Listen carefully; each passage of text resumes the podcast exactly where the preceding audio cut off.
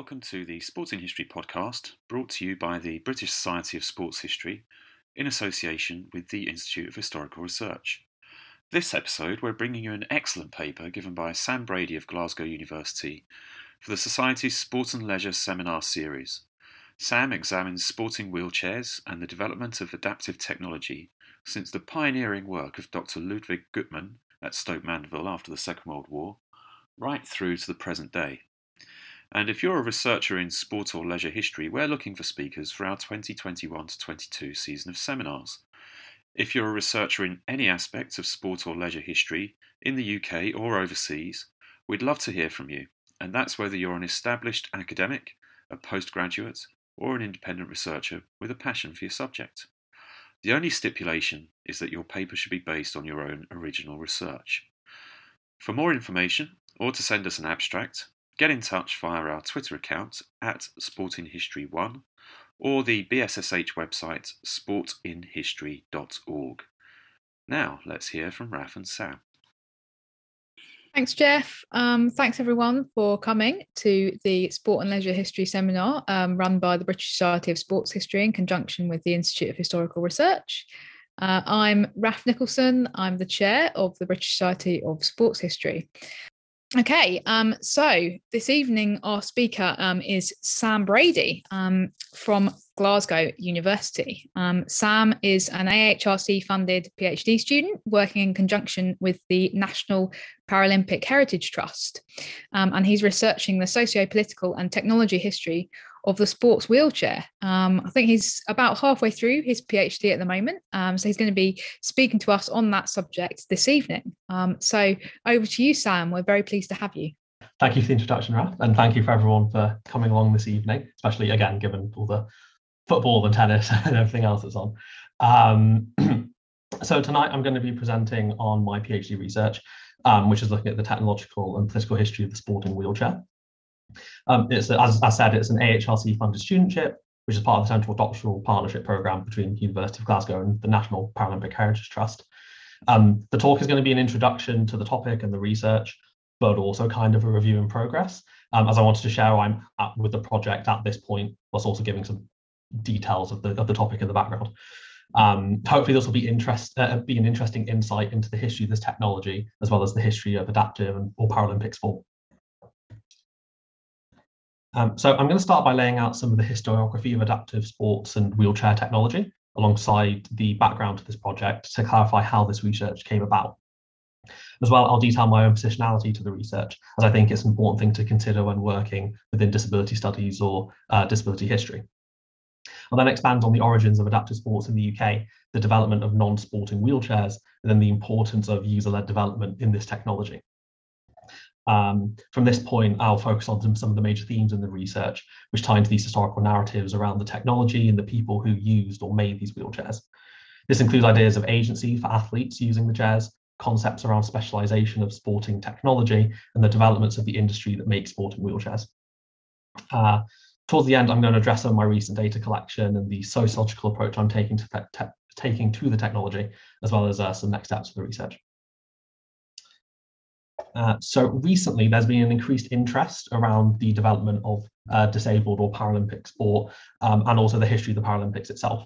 So in the non-academic world, this can be seen with the recent Netflix documentary Phoenix Rising, which is very good if you haven't seen it, um, and also the upcoming um, 2020 Paralympic Games in Tokyo.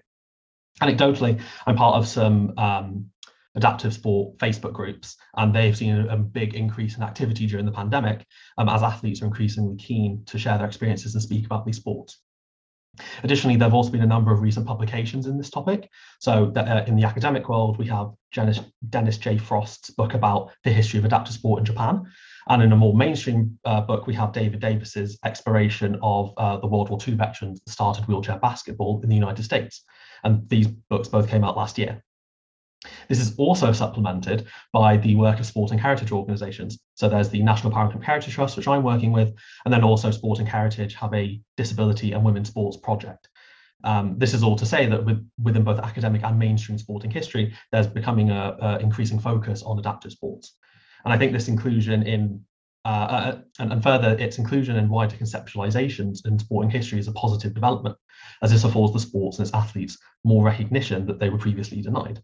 Adaptive sports have often been presented as separate to able-bodied sport, part of human interest pages, or as opposed to the sporting sections. As disability history itself grows into its own field, it's important to broaden the opportunities with able-bodied and other intersectional sporting histories, as adaptive sports and sporting history um, and sport technology have been and remain potent sites of uh, social and political agency for disabled people. However, much of the research into adaptive sports history focuses mainly on the events themselves, so the Paralympic competitions. And that's understandable as these are the most widely recognized and accessible examples of adaptive sports in the mainstream. But this does mean that other aspects of adaptive sport history have gone under researched. Um, the history of adaptive sport technology, such as prosthetics and wheelchairs, uh, have, see, have largely gone uh, have largely only been addressed indirectly uh, or as a, a smaller part of a broader history. Um, this is often seen in offhand comments about how the progression of the technology improved results or made equipment more or less expensive. Um, but more work therefore needs to be done to focus on this topic in detail and to properly understand the history of the technology and the role it's played in the history of the sports themselves. Um, so thinking about sporting wheelchair historiography in particular, there are a few examples of notable academic work. So um, accomplished athlete and academic Rory Cooper um, did briefly note the history of the racing wheelchair in an article about wheelchair racing sport science. Um, but given this was published in 1990, it's a bit, bit out of date. Um, as well as Stuart Watson's 2019 article uh, about the socio-technical history of the ultra lightweight wheelchair uh, details the user-led evolution of sporting wheelchair technology, which drove improvements in everyday devices. Um, um, this research establishes many important ideas for the history of wheelchair technology, primarily the user-led focus and kind of the meaning behind that action. However, this article and others like it um, are more focused on the development of the everyday wheelchair. This is a, also an under-researched topic, um, uh, but it reduces the role of sport to a background factor into a different aspect of disability history.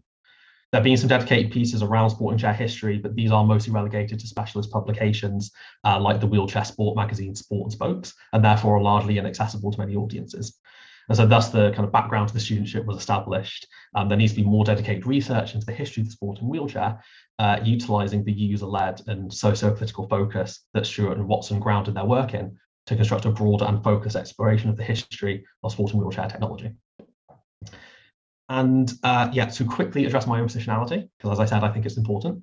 Um, I'm not a wheelchair user and I don't possess a form of physical impairment. Um, so the extent to which I can fully understand the lived experience of disability or even using these devices is of course limited. Um, and to an extent, this has likely had an, a direct impact on how I will view certain aspects of the history or um, interpret the experiences of others.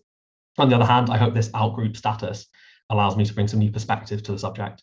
Um, I mentioned this partially to set expectations um, and also to justify my use of oral history methodology, which I'll talk about later on, um, and also clarify my use of language. So I personally use disability first language, um, meaning I'll say disabled person as opposed to person with a disability. Um, this is to encapsulate the political aspect of this identity category. Um, uh, in the, according to the social model of disability, people with impairments are disabled by the wider society they live in, as opposed to their bodily capabilities. So they are a disabled person.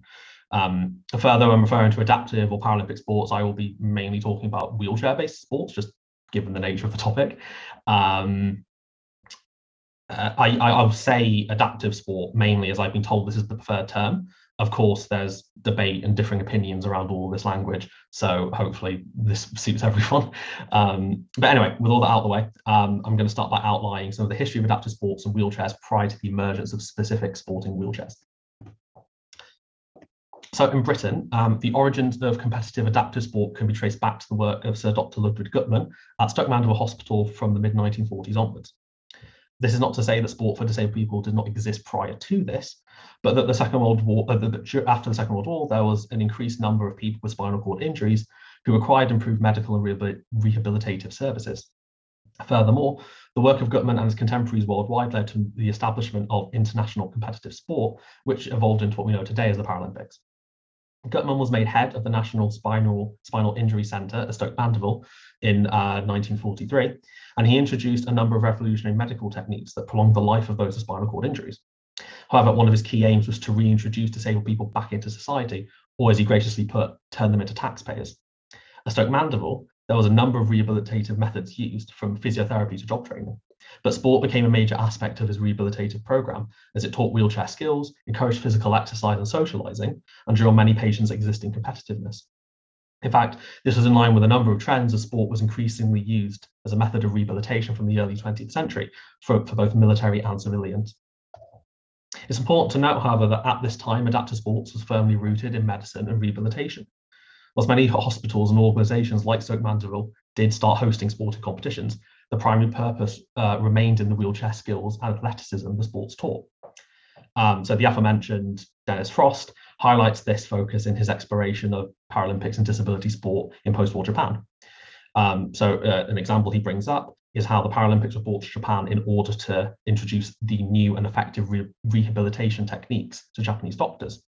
Um, there are advertisements um, in Japan at the time of the Games about um, uh, that describe the Paralympics as the social rehabilitation of the physically disabled, framing sport solely as a means of this kind of physical rehabilitation. This is not unexpected, however, as the lives and status of disabled people remained in the medical realm at this time. Um, and the ideas of truly competitive sport for disabled people was not necessarily the aim of medical staff or officials in charge. This can be seen in a lot of organizations, um, such as another example brought up by Frost, which is the, um, the Far East and South Pacific Games, uh, which was held in Asia. And um, the first charter for these games developed in 1974 explicitly focused on the goal of developing rehabilitation techniques and exchanging medical information, with the establishment of sporting competitions having an overall smaller presence in the charter of this sporting organisation. Interviewers have also expressed the prevalence of these attitudes in the 1970s and 1980s, as they felt they weren't able to advance the sport due to medicalised restrictions. And this isn't to challenge the re rehabilitative, social, or physical benefits of adaptive sports, but to highlight how these intentions were initially built into the games and establish how this then later manifested. Importantly, this is also reflected in the state of wheelchair technology by the mid 20th century, as like sports themselves, they were designed with an innate medical purpose.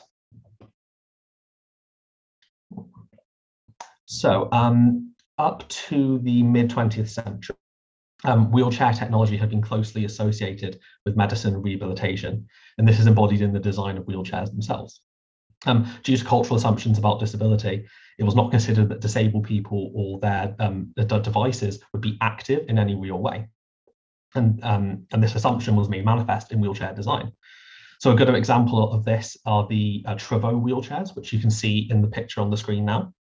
Um, these devices were akin to armchairs with wheels attached, and their bulk highlights the priority given to safety and comfort in design.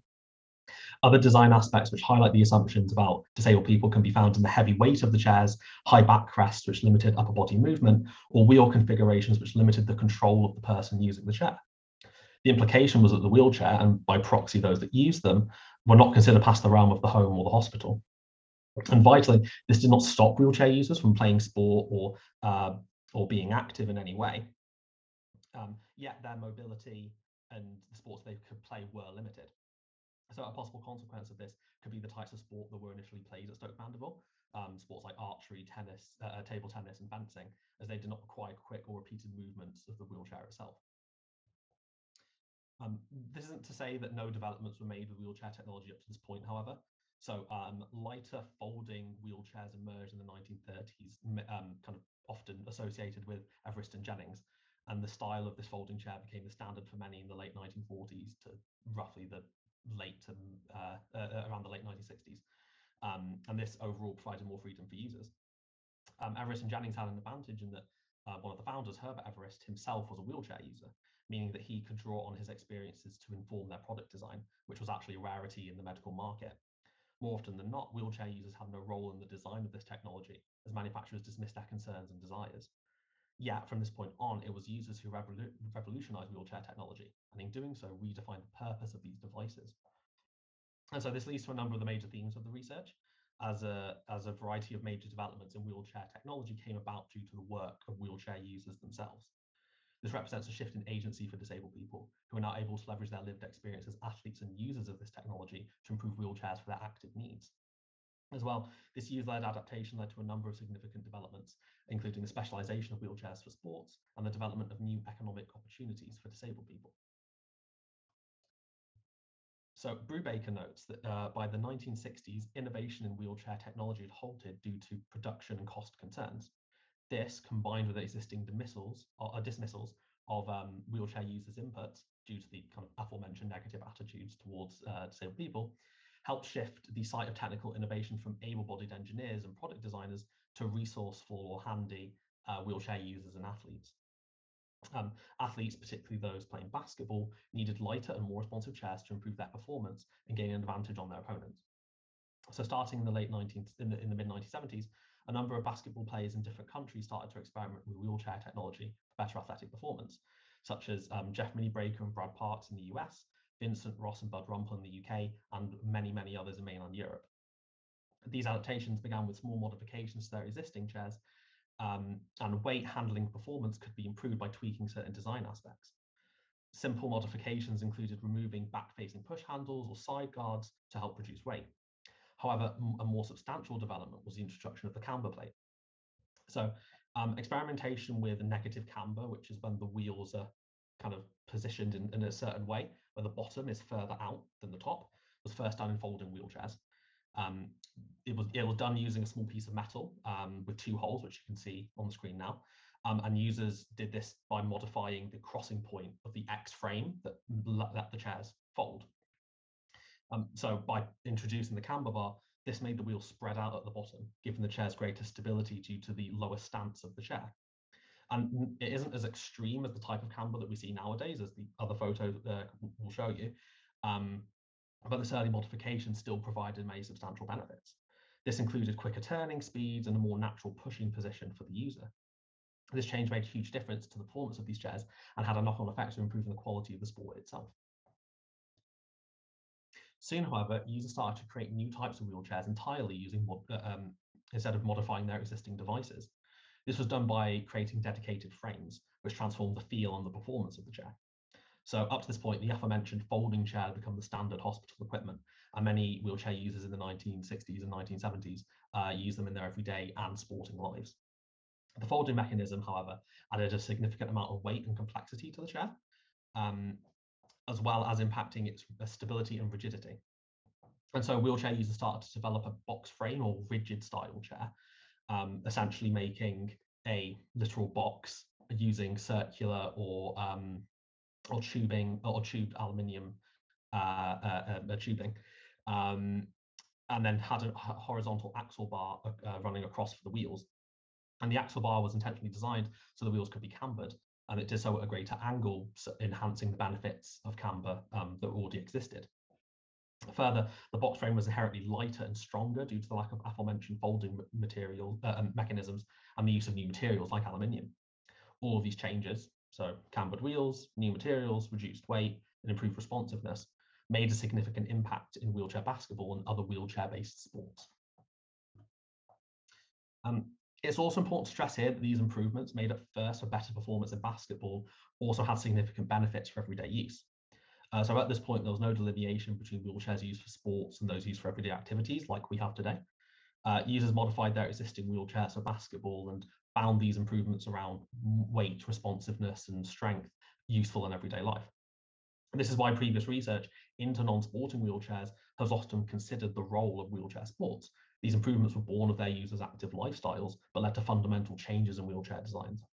Disabled designers in this early period even made designs to cater for both sport and everyday.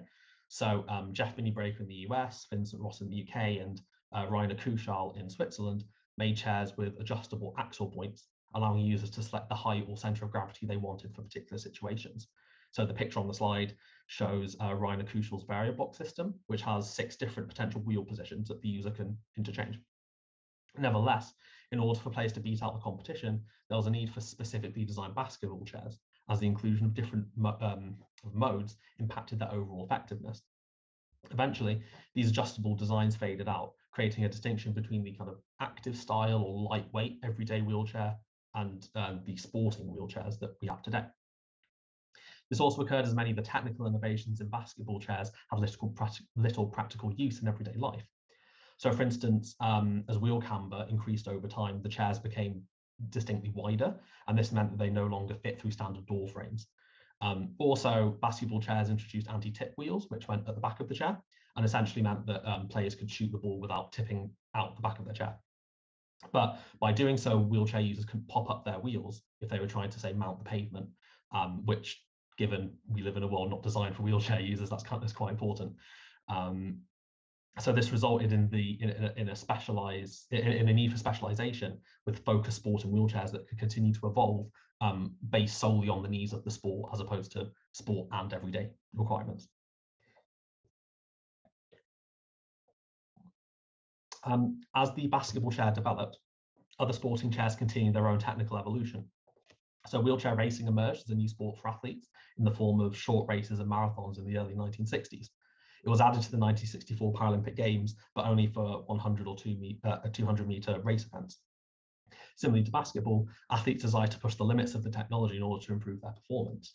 The heavy weight of early wheelchairs alone presented significant issues for wheelchair races, although many of the pre previous adaptations for basketball chairs, such as camber, rigid box frames, and general weight reduction, greatly benefited racing. Racing did face some of its own unique challenges, however. So, for example, um, at high speeds, users often uh, experience wheel fluttering. So, it was the rapid and unintentional movements of the front caster wheels um, at, the, at, the, front of the chair. Um, this affected the, the control that users had on their chair, but also um, impacted general acceleration and aerodynamic performance. Solutions were found by the introduction of washers, improving the forks that held the wheels, and then in introducing a bar across the forks, which helped the, the wheel stay aligned. Um, at the same time, dedicated racing chairs became longer, experimented with uh, different seating positions, and increased the size of their rear wheels. These changes allowed users to make more efficient use of the forces surrounding the pushing technique. Different seating positions improved power transfer, and longer wheels with big uh, uh and, and longer wheelchairs with bigger wheels improved acceleration and aerodynamic performance. So the racing chair underwent a series of very rapid developments between quite a short period of time, um, as exemplified in this slide. So as you can see here, um, there are four chairs. Uh, there are four chairs made between 1984 and 1995, all, um, all by the same manufacturer, Magic in Motion. And uh, these highlights the changes that wheelchairs, uh, racing wheelchairs underwent as the shape altered from four to three wheels and chairs became significantly longer with new seating positions. Uh, in this period, users challenged the sporting rules that were based in medical or rehabilitative approaches to sport. Many of these rules were around the length or height of chairs uh, to ensure fair competition and consistency, which was, um, which was especially important for athletes from developing countries. Reportedly, it was common practice for wheelchair athletes who do not have access to suitable equipment to be provided spare wheelchairs by other nations at international events like the Paralympic Games. Even though more advanced chairs were continually being developed and released, the emphasis still remained on equity in the sport, ensuring rehabilitation for all, as opposed to elite competition. However, such rules also halted the development of safer and more effective racing wheelchairs. In the 1980s, dedicated three-wheeled racing chairs uh, began to emerge as the change in weight and aerodynamics greatly improved performance, whilst also addressing issues like the aforementioned wheel fluttering. However, um, the shape and form of the chair was banned, as its um, uh, uh, likely as its significant change in function and shape limited the goal of teaching everyday wheelchair skills. As well, uh, steering compensators were banned, presenting a significant issue for uh, a, a, significant safety issue for athletes. So previously, if a race wanted to turn, um, they had to slightly lift, shift, and drop the chair as they were turning um, until the desired angle uh, could be reached. Steering compensators allowed athletes to automatically turn the front fork of the wheel with a simple hit of a mechanism. So the compensator would be programmed to track straight.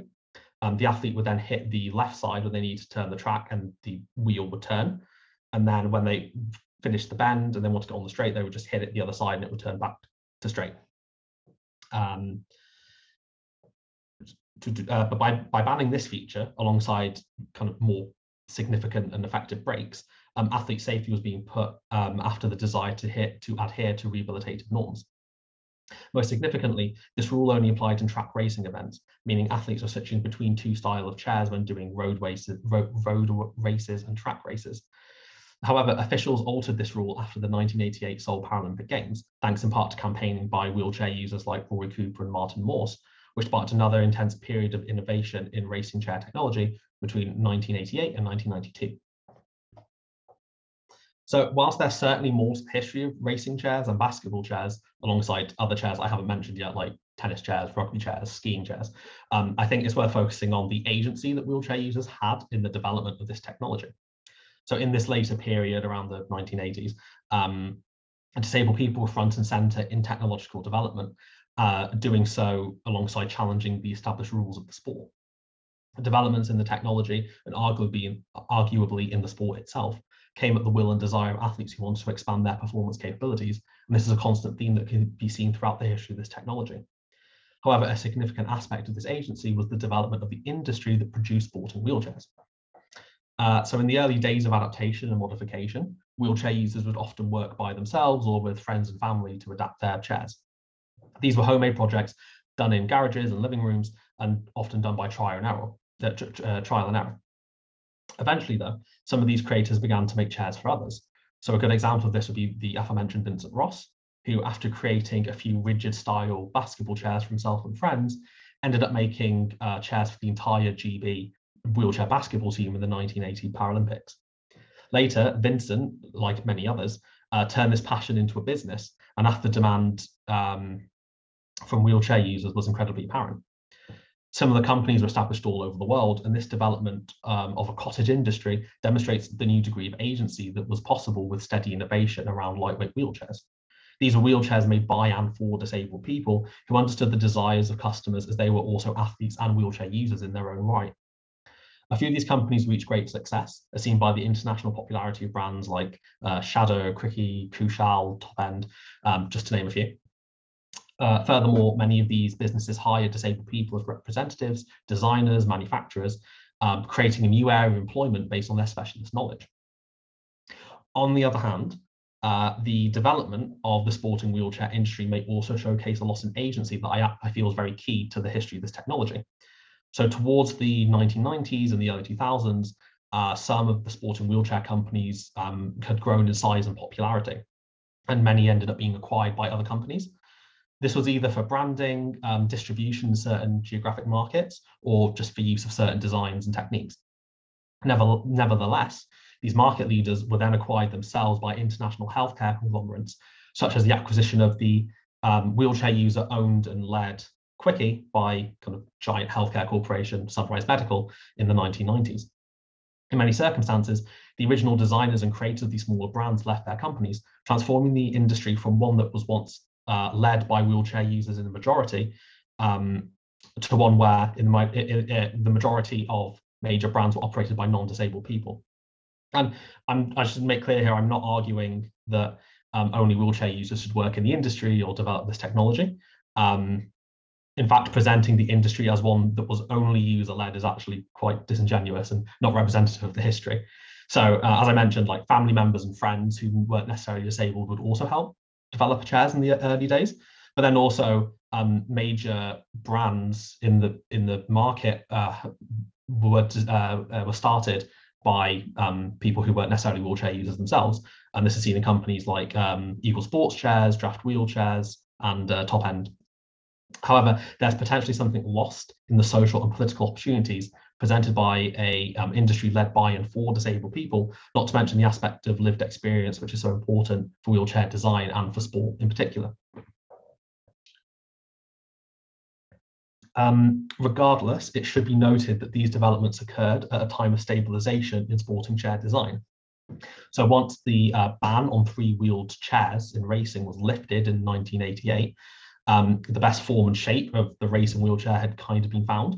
And racing wheelchairs slowly began to be made relatively uniform in their design as compared to the period of wild innovation that took place about a decade prior.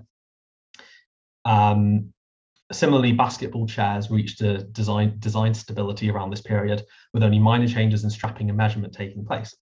Um, tennis chairs, on the other hand, underwent a relatively um, uh, uh, uh, intense period of change, from the late 1980s, moving from a four-wheeled basketball style chair to a tennis specific three-wheel design, which um, instead of two front wheels had like a, a, bar at the front, which had one wheel attached. Um, but this was then replaced by a five-wheel design in the early 2000s, known as a match point chair. And since that chair has been introduced, the design of tennis chairs has largely stayed the same.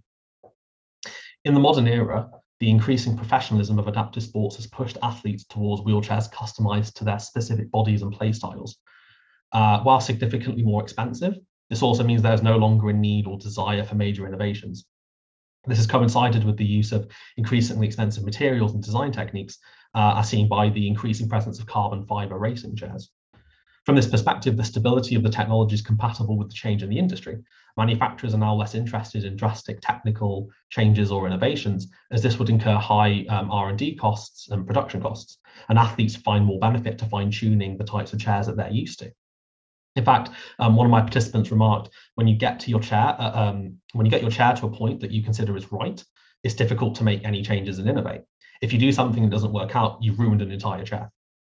As well, increased sponsorship opportunities, increased sponsorship opportunities limit the need for athletes to make and modify their own equipment, as they now work directly with manufacturers to make fully fitted chairs. So perhaps it's more accurate to say that the degree of agency that can be found in, in, in, the sporting chair industry has changed in nature over time, as opposed to decreased or increased in any undefined quality or quantity. In my eventual thesis, uh, I believe agency will be a significant theme as the way wheelchair users have been involved in the development of, this, of these technologies and how this has changed over time is something that continually fascinates me um, as I've conducted the research.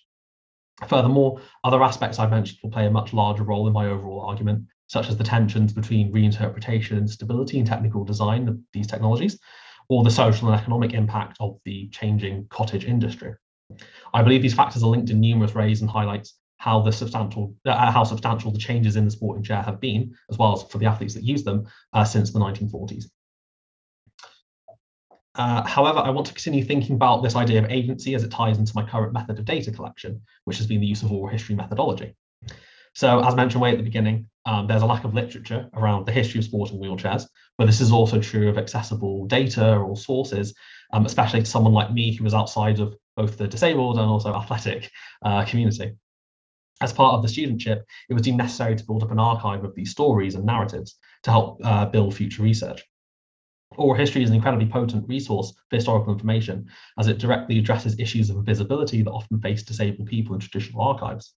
By using this methodology, I believe this also taps into the aspect of agency important to my understanding of the research, as I was able to ask designers directly about their work and explore the social and political environment in which a number of these technical developments were made. Due to COVID-19 and the resulting lockdowns, uh, I conducted my interviews over Zoom between October 2020 and March 2021. Um, the data collection was actually conducted a lot earlier than I planned. I was going to do archive research before, um, but the benefits of conducting remote interviews um, allowed me to uh, include a wider range of international participants, which overall has actually served the research better than the original plan. So uh, since ending my interview period a few months ago, I've conducted 38 interviews with participants who varied in sport played, age, and involvement with the manufacturing industry or general design technology. It was important to me to interview a variety of people to make sure the project kept a broad view of the range of technology and, and sports that were covered by the research. Yet I also wanted to make sure that I properly encapsulated the differences between these sports, athletes, and technologies, as I don't want to take a reductionist approach to the variety of chairs that now exist in the market. This is also true of the um, athletes using these chairs, as I wanted to draw on the experiences of both athletes who designed and made their own chairs, as well as athletes who weren't necessarily involved in this process or um, just worked with manufacturers. Um, further, I needed to consider the role of non-disabled people um, and external industries like wheelchair, uh, like a, uh, uh, uh, bicycle manufacturers and part suppliers. Um, as a result, I've organized my participants into my participant data into a table, as seen on the slide, in order to capture the different aspects of the industry and sport that have been covered by my interviews. Participants have been sorted into groups based on the types of sport that they played or the specialized type of sporting chair they worked on. I've also tried to do this in regards to my participants' role in the development of this technology, as some were design, designers and business owners, whilst others were athletes only involved in the customization of their specific chair by the manufacturer. Um, this also ties into the sociological aspect of the technology, uh, of, of, the research, as I'm drawing on the social construction of technology known as SCOT as part of my analysis. Uh, so SCOT argues that users have interpretive flexibility around the meaning or purpose of a technology and that these interpretations can dictate a technology's evolution. So this is demonstrated within the um, history of the sporting wheelchair that disabled people have reinterpreted wheelchairs um, from medical devices to pieces of sporting equipment. Additionally, SCOT argues that there are multiple social groups that have influence over this technical evolution. So there are different groups, which could be elite athletes, casual players, um, medical staff, um, and the, they all have different interpretations around the meaning or the development of a technology, and hence why I'd be sorting my participants into distinct categories. This can then explain the splintering of technological developments as the emergence of specific chairs for different sports. Uh, thinking about my participants in this way helped me broadly consider the different groups um, and how they kind of interacted with the development of the technology and how this differed in different times, sports, and locations. So, with all of that in mind, um, I have had some brief thoughts about my data collection. Um, I haven't actually started analyzing them yet. Um, it's been a bit of a busy time, um, but I've noticed some trends in my participants and kind of what categories they might fit into. So, for instance, I've noticed that there's a big skew in my participants to those who spoke primarily about racing chairs. Um, and this might be due to the kind of snowball style of recruitment I used. Um, but I also think this is this kind of makes sense because to me, the racing chair underwent a very radical uh, change in design and technology that isn't necessarily as apparent in other um, types of wheelchairs. Additionally, I also have noticed a lack of gender and racial diversity uh, in my pool of participants, which is not displayed on the slide, obviously, for privacy reasons. Um, at this point in time, I'm unsure how gendered or race the history of this technology is and to what extent this represents broader issues uh, around race and gender in adaptive sports or the industry that makes these chairs. I did ask many participants who were majority male and white about broader inclusivity in the sport and the industry, although I feel more rep representation of non-white and female athletes and designers may shed more light on these aspects. Um, I haven't decided yet if I'm going to kind of do more interviews, but it's something I've been very conscious of all the way through this process. Um, so moving forward with the project, um, as I said, I, I haven't yet uh, analysed those interviews. So I'm kind of aiming to do that in the, in the next couple of months.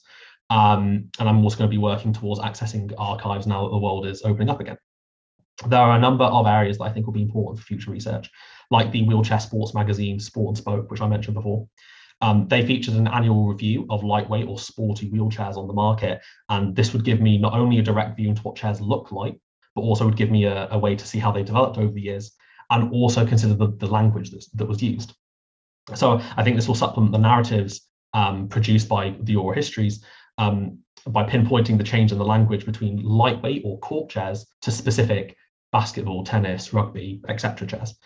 As well, I feel that the advertisements would actually tell me a lot about the desired or imagined audiences that these chairs were being advertised to, um, which would link to the sociological aspect of uh, the way I'm approaching the technology. Um, I also recognise the need to conduct more research into sporting history itself to find other examples of sporting technology with similar histories of athlete-led evolution. Um, after all, it's not surprising that athletes would be the people who are most interested in improving their technology, as this would benefit their performance and the overall level of competition. Um, I'm planning on speaking at the BSSH conference this year um, about how the technology improved the, the sport directly. And so I think drawing on other um, technical narratives would be a, value, a valuable point of consideration uh, of, of, comparison, I mean. Um, so I would value any recommendations of literature or case studies um, if you happen to have any to hand. Overall, um, sporting wheelchairs have a long and complex history, which is currently not as well studied as the sporting events that the chairs are used for. My project is primarily focused around a number of key topics in the history of sporting chairs. This includes their technical development due to process of reinterpretation by users, transforming wheelchairs from medical devices to sporting equipment, and as well as the um, increasing specialization and a recent trend towards technical stability. However, it also seeks to understand the social and political aspects of these changes, such as the agency wheelchair athletes found in the homegrown nature of the industry, um, the user-led development of the technology, and the overall um, evolution of wheelchair sports themselves. Up to this point, I've drawn on oral history interviews to gather narratives and experiences of, variety of, uh, of a variety of people involved in um, these sports, with plans to expand this into archival research in the future. Uh, so I hope this has been a interesting perspective into the history of this technology and uh, the disabled people who are instrumental to this narrative. And maybe it's something you'll consider uh, when you hopefully watch the Paralympics later this year. So thank you. And I uh, just have some sources if people want that. Excellent. Thank you so much, Sam. Um, genuinely, absolutely fascinating paper. Um, we certainly be really, really interested to hear your paper at um, the BSS ISH conference in, in August as well. Um, so thank you very much for that. Um, so just invite anyone to um, raise a hand uh, virtually um, or to type a question in the chat. Um, and um, yeah, um, I see that we've got Malcolm here. Um, Malcolm, do you think that the, the, the development of netball would count as a as an example of athlete led innovation in sporting history? Oh boy, put me on the spot. Um, uh, actually, I think at the at, in the in the in the rules phase rather than the technology phase or, or, or state that most sports are uh, most sport de- development is is is athlete leaders is is is, p- p- participant driven that we tend to fetishize the institutionalization of um, of, of, of you know, rules and organizing bodies and, and so, so on and so forth when actually what these are these are these are modifications and adaptations of things that folks folks are a, a, actually doing. If we look at other other forms of basketball other than netball if you look at sort of iowa six on six basketball for for instance that's a that's a very local and specific version of of the game um, and i think most of the things are, are most of our forms of sport are there in many sense. But I did have a, a question for Sam, if I may. Um, um, thanks, Sam. I, I found that re- really interesting, and, I, and, and I, I, thought it was a strong parallel to some of the stuff that Dennis Frost does, where he talks about the dialogue between event and conceptualization of d- disability. And here you're talking about technology and the Mm-hmm. the conceptualization of dis, dis, dis, disability, and that, that, seemed to me to be a, uh, uh, as you say, a, a, an important enrichment of the of, of of the field.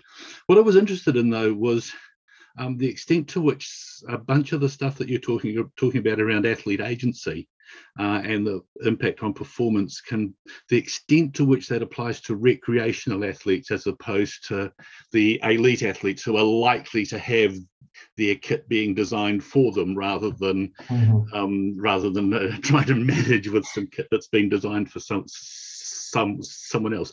How much have you been able to look at that recreational aspect um, and how significant is it as a as a different sense or a different point of articulation to the stuff that you're talking about? Mm-hmm. Yeah, thank you for that. That's um, there's a really interesting distinction because obviously, uh, as, as I kind of talking about, wheelchair sports are a relatively new development, and even then, the kind of elite level stuff really, like in a modern version of it, it's only been around for maybe 20 to 30 years. Like the the distinction between kind of recreational and elite is kind of a messy one in the in some of the early days of the sport because a lot because um you got to remember that the there was a lot of economic opportunities, a lot of sponsorship opportunities, and so really this was people doing this on days off uh, uh, and they happened to just you know go to major national events. Um, you know, a lot of people that go into the original Paralympics were just kind of taken there from hospitals, institutions, or um, kind of local groups. Um, and so I think really that distinction is only at least in the in, for for wheelchair based sports. I don't I don't know as much about other adaptive sports, other disabled sports, have only really come about, as I say, in the last 20 to 30 years. But nowadays, that's a much weirder line because um, as, uh, as again, as I was saying, um, wheelchair users are working so much more with um, industry, with manufacturers, making chairs made specifically for them, especially at the elite level. I mean, look at people like David Weir, and you know he isn't the kind of person that would, as far as I understand, isn't the kind of person who would be tweaking and modifying his own chair. Um, he has engineers that does that for him, but a lot of the people who were perform- performing the Paralympics, you say 30, 40 years ago, they were the ones doing that themselves as well as competing. So I think it's less of a thing nowadays. Um, um, or, or, I should say, the distinction is much more apparent nowadays. Um, but it was a much more of a messier line earlier. Hope that answers the question. Yes, I, I think thanks. I, I think I think that that that um, recent emergence of a or professional semi-professional p- p- performance at least in in, in, in dis- disability sport is, is is an important one and your dating of it to 20 to 25 years as i hadn't quite put those dates together but that kind of feels about right for me so thanks yeah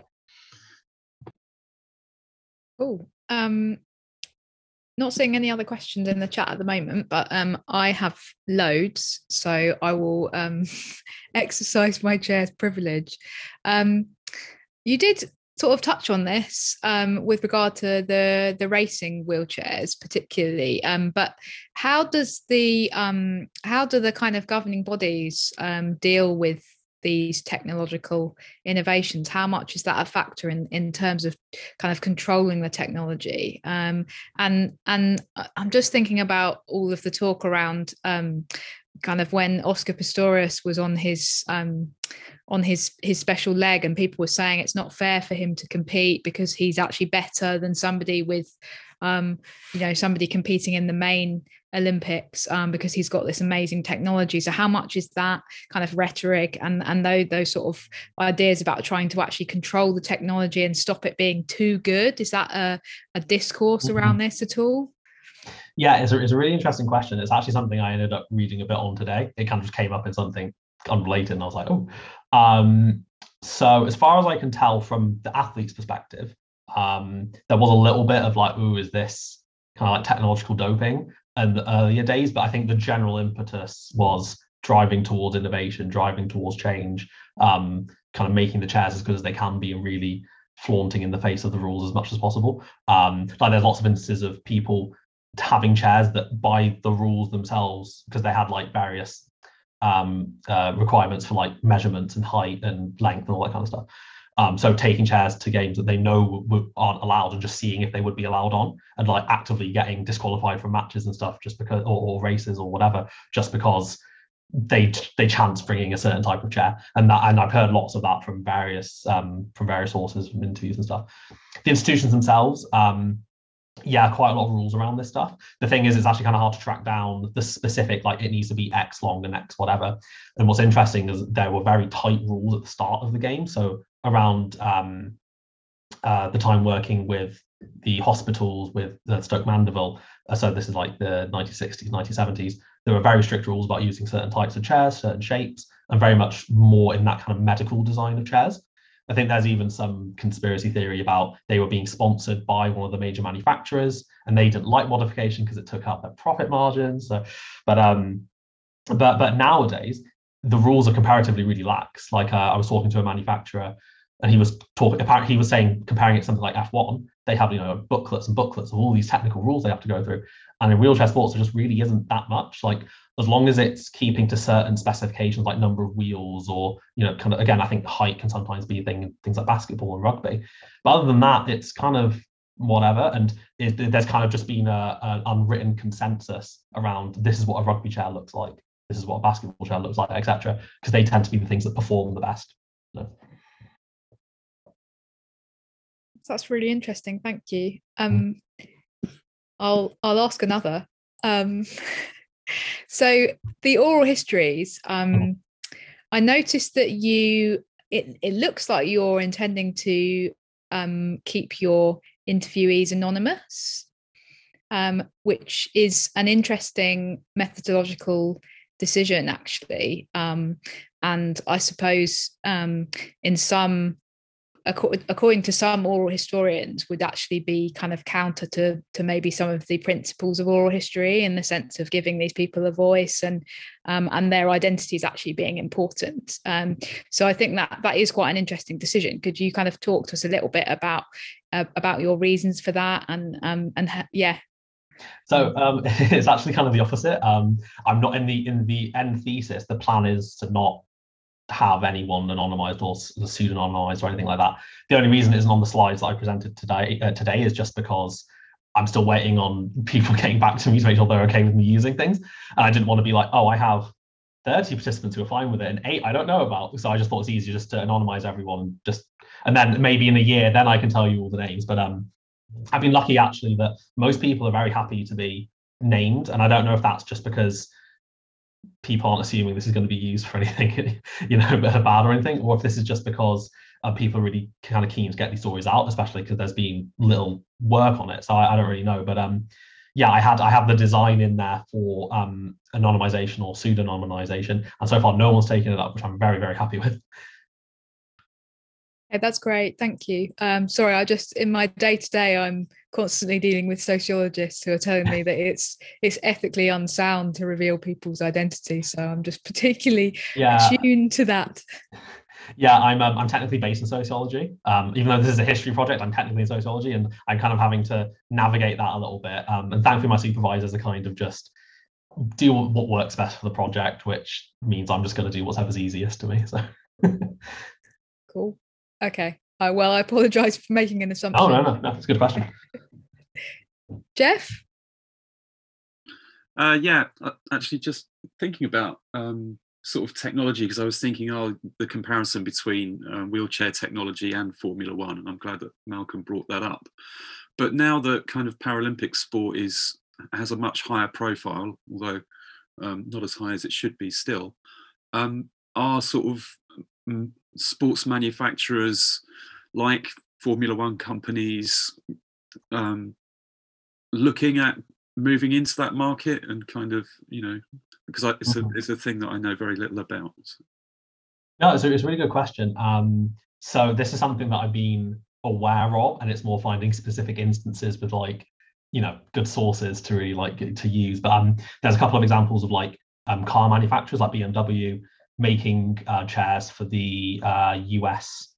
Um, I think it was the the racing team or the athletics team in Rio.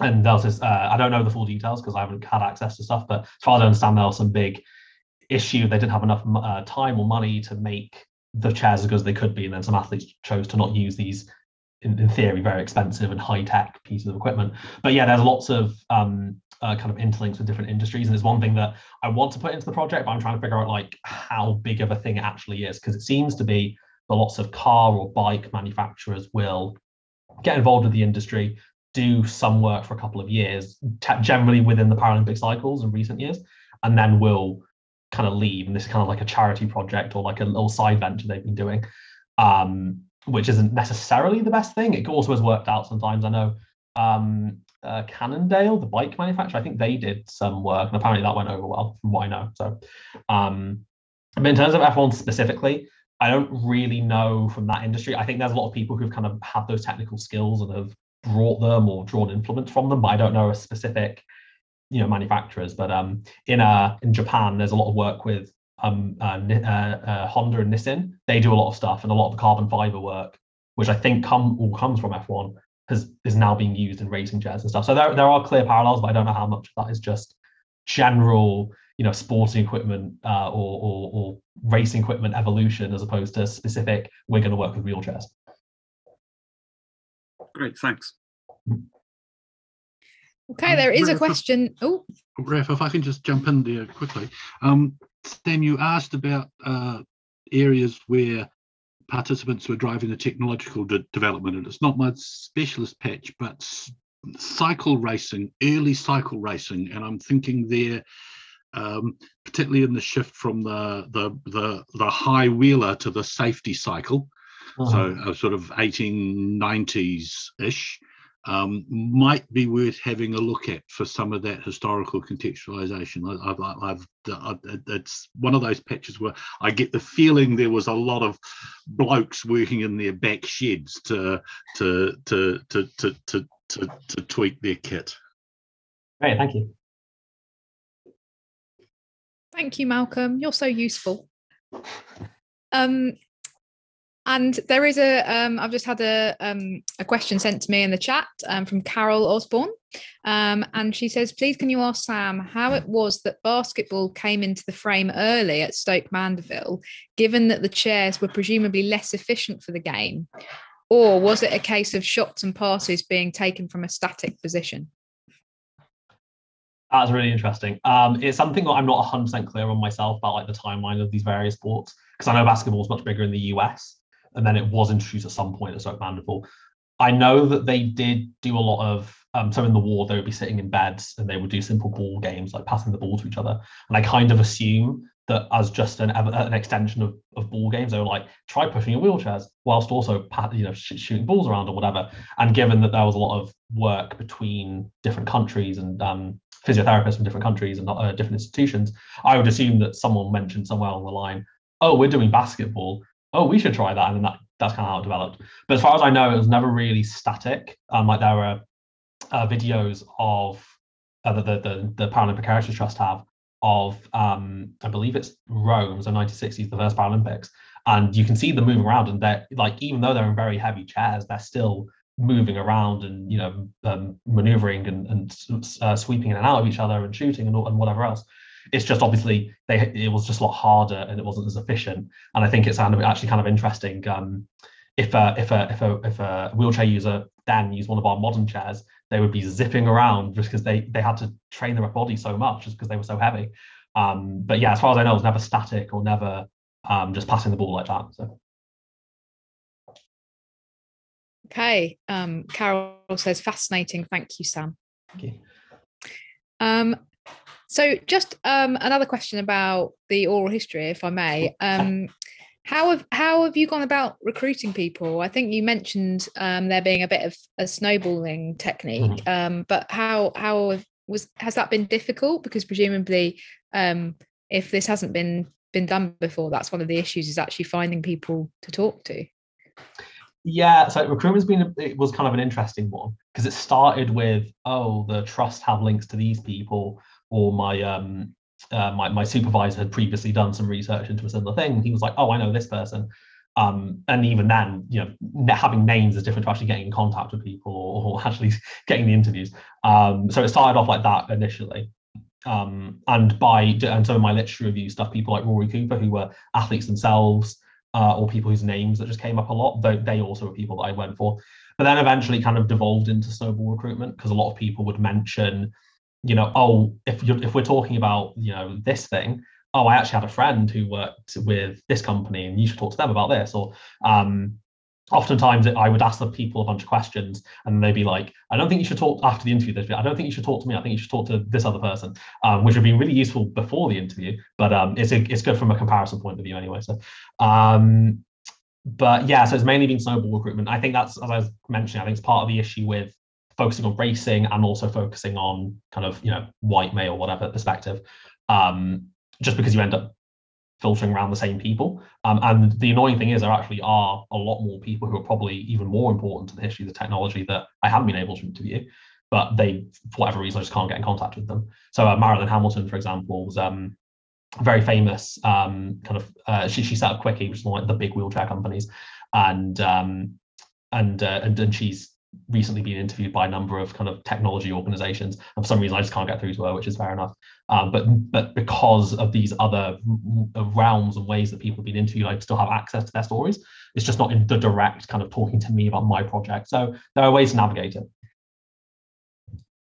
Great, that's really interesting. Um, and yeah, I think that's always the way with oral history, and sometimes it's the um, sometimes you end up getting the best data from the people you're not expecting as well. I don't know if yeah, you've, yeah, you've found that. Yeah.